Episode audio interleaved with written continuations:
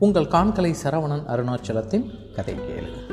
சிறந்த கதைகள் பதிமூன்று என்ற நூலிலிருந்து மொழிபெயர்ப்பு செய்த வள்ளிக்கண்ணன் அவர்கள். இப்போது நாம் கேட்க இருக்கக்கூடிய கதை வந்து பஞ்சாபி மொழியிலிருந்து தமிழில் மொழிபெயர்க்கப்பட்ட இது ஒரு கதை ஒரு சிறுகதை. கதையினுடைய தலைப்பு பம் பகதூர். கதை ஆசிரியர் குரு பக்ஷ சிங். பம் பகதூர் என்ற யானையின் மாவுத்தன் மத்தமதீன் யானை நாளுக்கு நாள் அடங்கா பிடாரியாக ஆகிக் கொண்டு வருவதாக இளவரசனிடம் முறையிட்டான். அதன் துணைக்கு சீக்கு. எனவே டாக்டரின் உத்தரவுப்படி அதை அதன் ஜோடியிடமிருந்து பிரித்து வைத்திருந்தார்கள். ஆனால் ஒவ்வொரு நாள் மாலையிலும் அதன் துணையை அதனுடன் உலாவ அழைத்து போகாவிடையில் பம் பகதூர் அட்டகாசம் செய்தது. கர்ஜித்தும் பிளிரியும் கலேபரப்படுத்தியது. அதன் துணையை அதனுடன் இட்டுச் சென்றால் அது துணைக்கு தொல்லை தந்தது. துணையின் முதுகில் தன் தும்பிக்கையை தூக்கி போடாமல் அது வெளியே நகர மறுத்தது.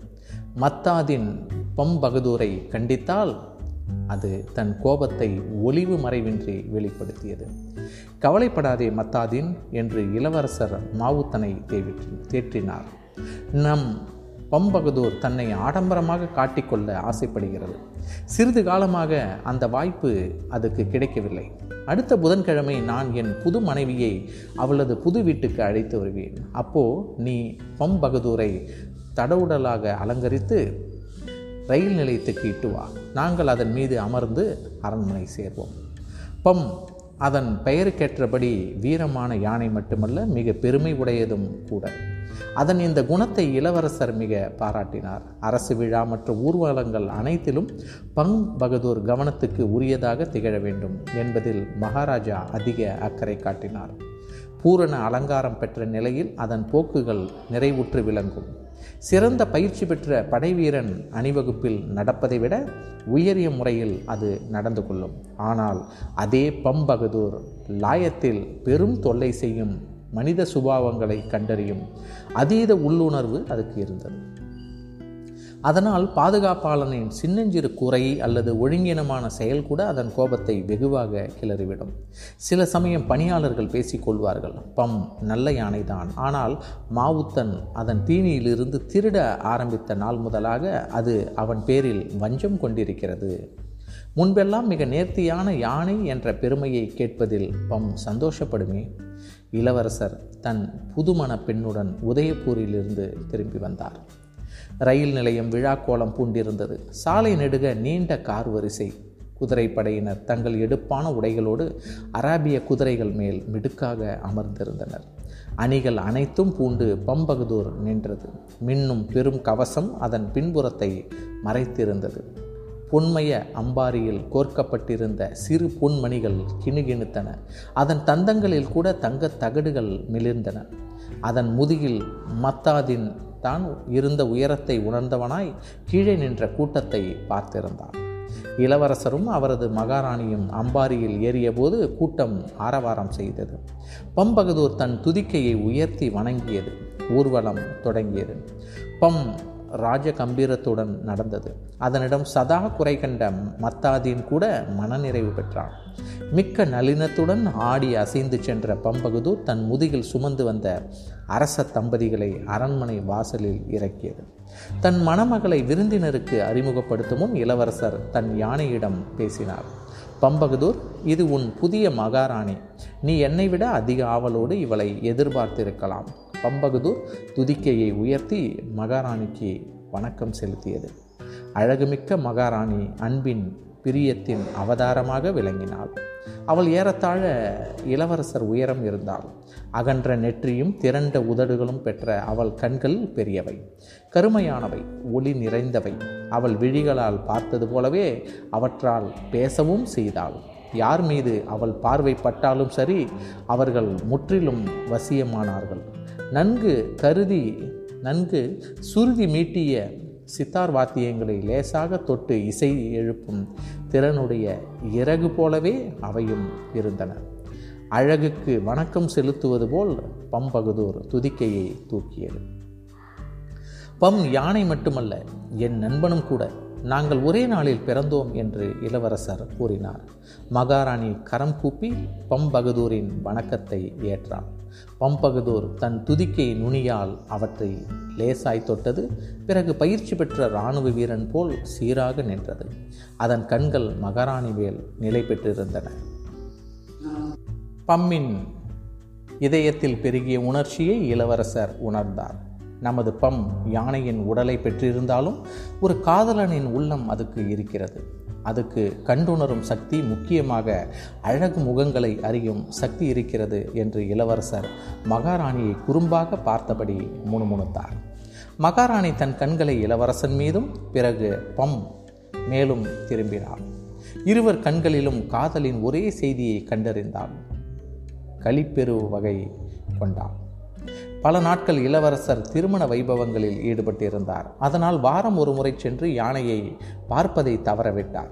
இதற்கிடையே பம்பகதூருக்கு அதன் மாவுத்தனிடமிருந்து மனக்குறை அதிகரித்து வந்தது.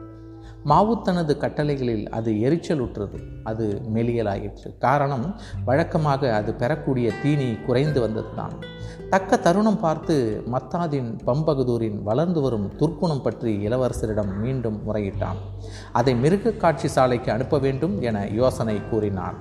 அதன் இடத்துக்கு அருகிருந்து வேறு ஒரு குட்டி யானையை கொண்டு வந்து அரச யானைக்கு உரிய பணிகளை உரிய முறையில் பயிற்றுவிக்க வேண்டும் என்றான். இல்லை பம்மிடம் எந்த குற்றமும் இல்லை என இளவரசர் உறுதியாகச் சொன்னார். நான் அதை கவனிக்க தவறிவிட்டேன். பம் உயிரோடு இருக்கும் வரை வேறு யானை அந்த இடத்துக்கு வரக்கூடாது. அன்று இரவு இளவரசர் மகாராணியிடம் பம்மின் நேர்மை பற்றிய பல நிகழ்வுகளை கூறினார். அரசு பணிகள் காரணமாக அவர் தன்பனை தன் நண்பனை அலட்சியப்படுத்த நேர்ந்ததற்காக வருத்தப்பட்டார். லாயத்துக்கு வாரம் ஒரு முறையாவது போய் பம்மை கவனிக்கும்படி மகாராணியை அவர் கேட்டுக்கொண்டார். மகாராணியும் உடனே இசைந்தாள். மறுநாளே ருசியான மாவால் பத்து சேர் லட்டுகள் செய்து எடுத்துக்கொண்டு அவள் யானையை பார்க்க போனாள். பம்முக்கு துயர மேகங்களோடே திடீரென சூரியன் பிரகாசித்தது போல் இருந்தது அதுக்கு அடக்க இயலாத ஆனந்தம் மகாராணி தன் கையாலேயே சுவையான லட்டுக்களை அதன் வாயில் ஊட்டிய போது அதன் மேனி மகிழ்வால் சிலிர்த்தது. அது தன் சிறிய வாளை ஆட்டியது. காதுகளை அசைத்தது. அதன் துதிக்கை மகாராணியின் கைகளை மென்மையாக வருடும். பாதங்களை தொடும் இளவரசர் அங்கே இருந்தால் உண்மையில் மகாராணியின் இடுப்பை துதிக்கையால் வளைத்து அவளை தன் தலைமேல் தூக்கிக் கொள்ள பம் விரும்புவதை உணர்ந்திருப்பார். பம்பகுதூர் இளவரசர் விருப்பம் இது. வாரந்தோறும் அவரால் உன்னை காண வர முடியாது. போனால் அவருக்கு பதில் நான் வர வேண்டும். இனி உன்னை பற்றி எவ்விதமான புகாரும் அவர் காதுகளை எட்டக்கூடாது என்றும் அவர் விரும்புகிறார் என்று மகாராணி சொன்னாள். பம்பகதூர் துதிக்கையை உயர்த்தியது. பிறகு அதன் நுனியால் தரையில் மகாராணியின் கால்களை சுற்றி ஒரு வட்டம் வரைந்தது. மாண்புமிக்கவரே என மாவுத்தன் விளக்கினான். பம் சத்தியம் செய்கிறது. இனி அது தங்கள் விருப்பப்படியே நடக்கும். மகாராணி மிக இலகிய மனம் படைத்தவள். ஒவ்வொரு முறையும் அவளை யார் வணங்கினாலும் அது மனிதனோ மிருகமோ உயர்ந்தவனோ தாழ்ந்தவனோ அவள் கைகள் தாமாகவே குவிந்து நமஸ்காரம் பண்ணும். முதல் முறை பம் மகாராணியின் கூப்பிய கரங்களை வெறுமனே தொட்டது. இம்முறை அது தன்னை கட்டுப்படுத்த இயலவில்லை. அது தன் துதிக்கையை அவளது மணிக்கட்டுகளில் சுற்றியது. ஒரு நொடிதான் பிறகு அவள் தகுதிக்கு மதிப்பளிக்கும் விதத்தில் பின்னுக்கு நகர்ந்தது. மத்தாதீனுக்கு இது பிடிக்கவில்லை. அவன் பம்மை கண்டித்தான். கூடாது கூடாது. நீ என் முன்னிலையில் பம்மை ஒருபோதும் திட்டக்கூடாது என்று மகாராணி கூறினாள். அன்று மத்தாதின் உற்சாகமின்றி இருந்தான். ஆனால் பம் வெகு சந்தோஷமாய் மிகுந்த உற்சாகத்துடன் இருந்தது. அது அது மத்தாதினை கோபமாக கூட பார்க்கவில்லை. அன்று மாலை மத்தாதின் பம்மன் இரவு உணவிலிருந்து அது முன்பு சாப்பிட்ட லட்டுகளின் எடை அளவு தீனியை எடுத்துக்கொண்டான். பம் வெகு கோபம் கொண்டு அந்த உணவை தொட மறுத்துவிட்டது. மறுநாள் காலை மத்தாதின் பயந்து போனான். பம்மின் உணவு அளவில் குறைந்ததை சரி கட்டினான். மகாராணி தன் வாக்கை காப்பாற்றினாள் வாரம் ஒரு முறை பம் பகதூரை காண வந்தாள்.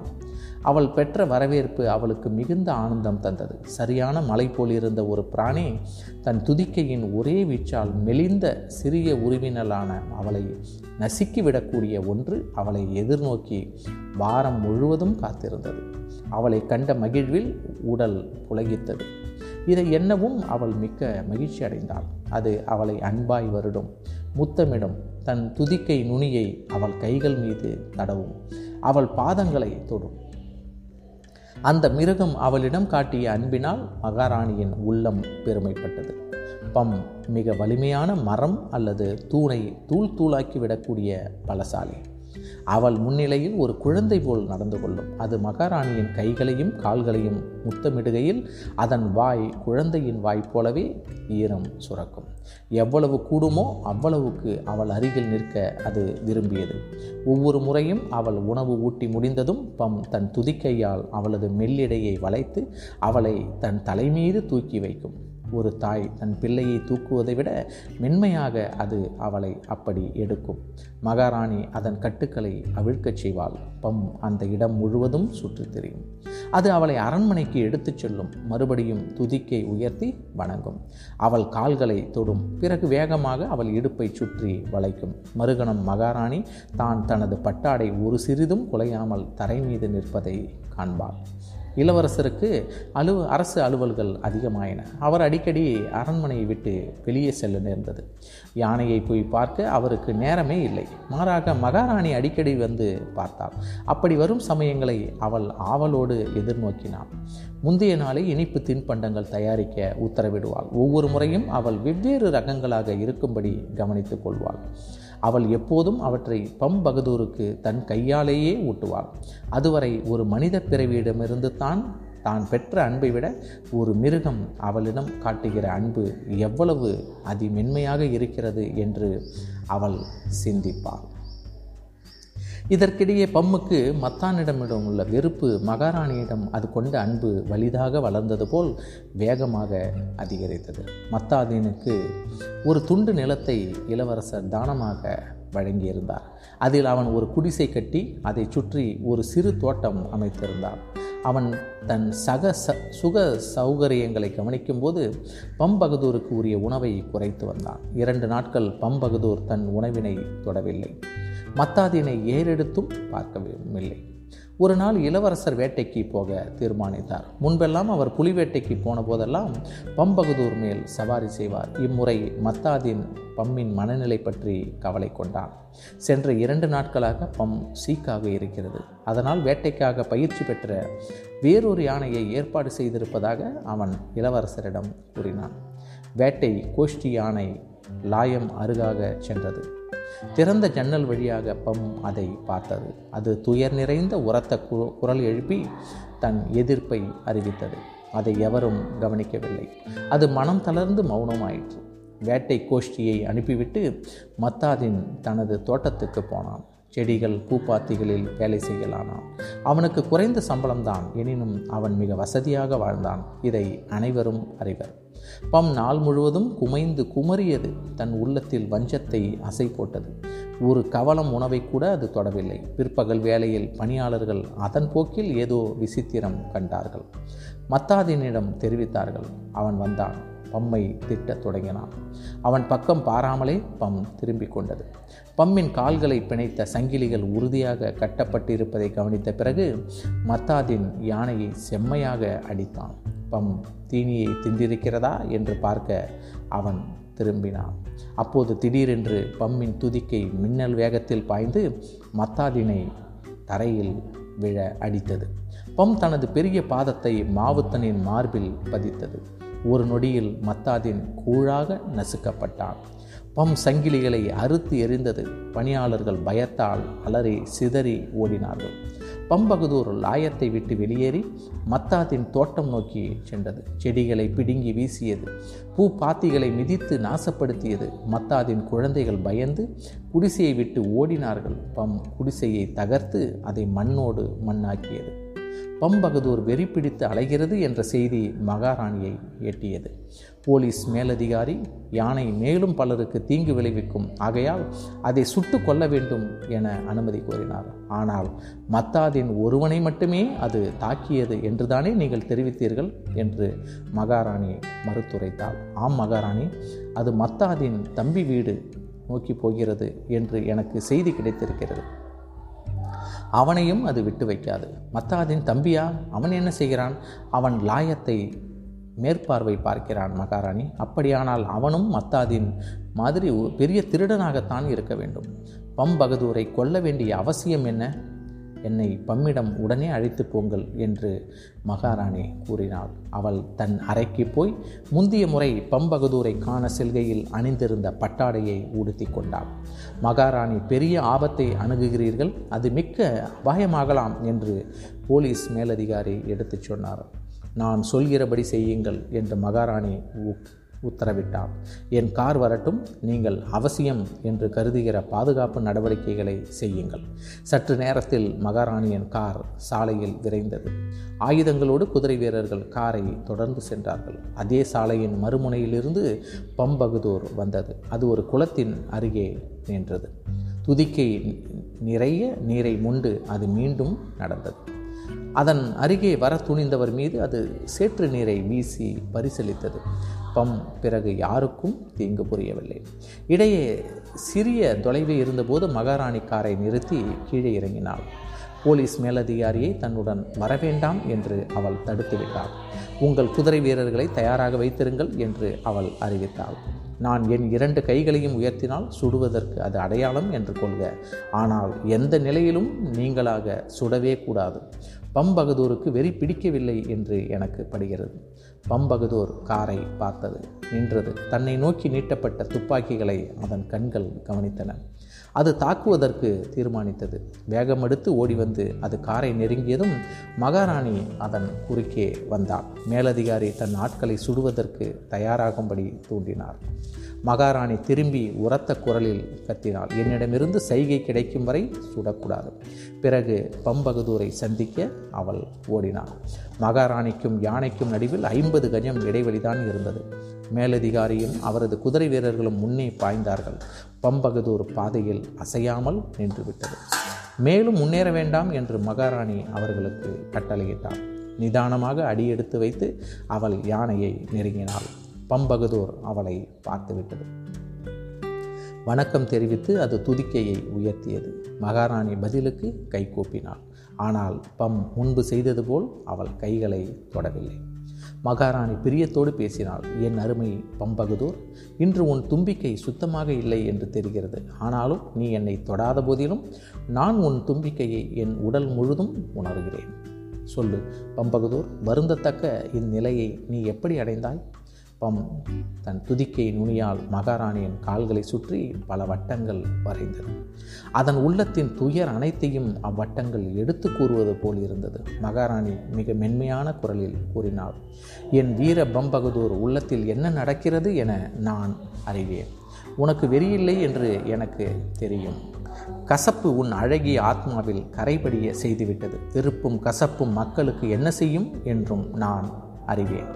பம்பகதூர் அவள் காலை சுற்றி மற்றொரு வட்டம் வரைந்தது மகாராணி யானையின் கண்களை உற்று நோக்கினாள். அவற்றில் கண்ணீர் பொங்குவதை அவள் கண்டாள். நீ எங்கே போய்க் கொண்டிருந்தாய் பம்பகதூர்? மத்தாதின் தம்பி வீட்டுக்கா? அவனும் உனக்கு துன்பம் தந்தானா?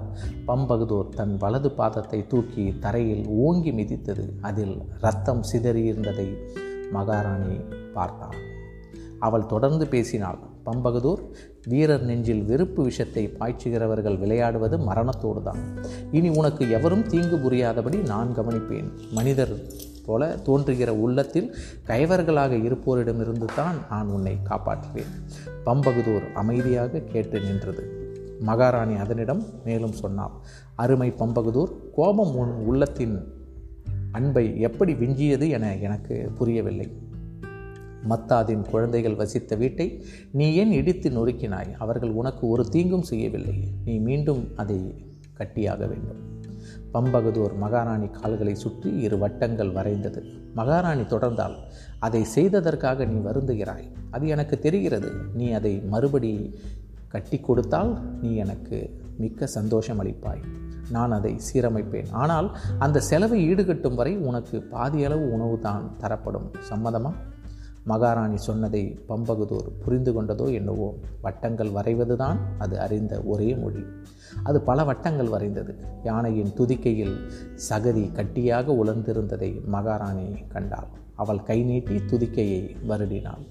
பின்பு யானை தான் மகாராணிக்கு தன் அன்பை உணர்த்த முயலும். இப்போது அவள் அதை எவ்வளவு நேசித்தாள் என்பதை மகாராணி யானைக்கு உயர்த்த முயன்றாள்.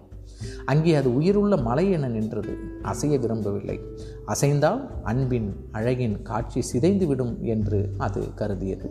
பம்பகதூரை தன் பின்னால் வரும்படி கூறி மகாராணி அந்த வசியத்தை தகர்த்தார் அவள் முன்னே செல்ல யானை பின் நடந்தது. அவர்கள் பின்னால் போலீஸ் அதிகாரியும் குதிரை வீரர்களும் வந்தார்கள். இப்படியாக பம்பகதூர் அதன் லாயத்துக்கு திரும்ப அழைத்துச் செல்லப்பட்டது. லாயத்தின் நிர்வாகம் மாற்றி அமைக்கப்பட்டது. பம்பகதூர் தீவு தவிர இதர யானைகளுக்கும் முழு அளவு உணவு தரப்பட்டது. எனினும் பம்பகதூர் தானே அந்த இடத்தின் ராஜா என்ற தோரணையோடு நடந்தது. பல நாட்கள் வரை மகாராணி யானையை பார்க்க வரவில்லை. சிறிது காலத்திற்கு பிறகு வந்து அவள் பம்பகதூரிடம் பேசினாள். பாதியளவு உணவு உனக்கு பிடித்திருப்பதாகவே தோன்றுகிறது. நீ முன்னை விட ஆரோக்கியமாகவும் சந்தோஷமாகவும் இருக்கிறாய். இப்போ நீ உன் பாவத்துக்கு பரிகாரம் செய்துவிட்டாய் இனி என்றும் நீ ஆனந்தமாக இருப்பாய். பம்பகதூர் மகாராணியை தன் துதிக்கையில் தூக்கி தலை மீது வைத்து கொண்டது. நன்றி.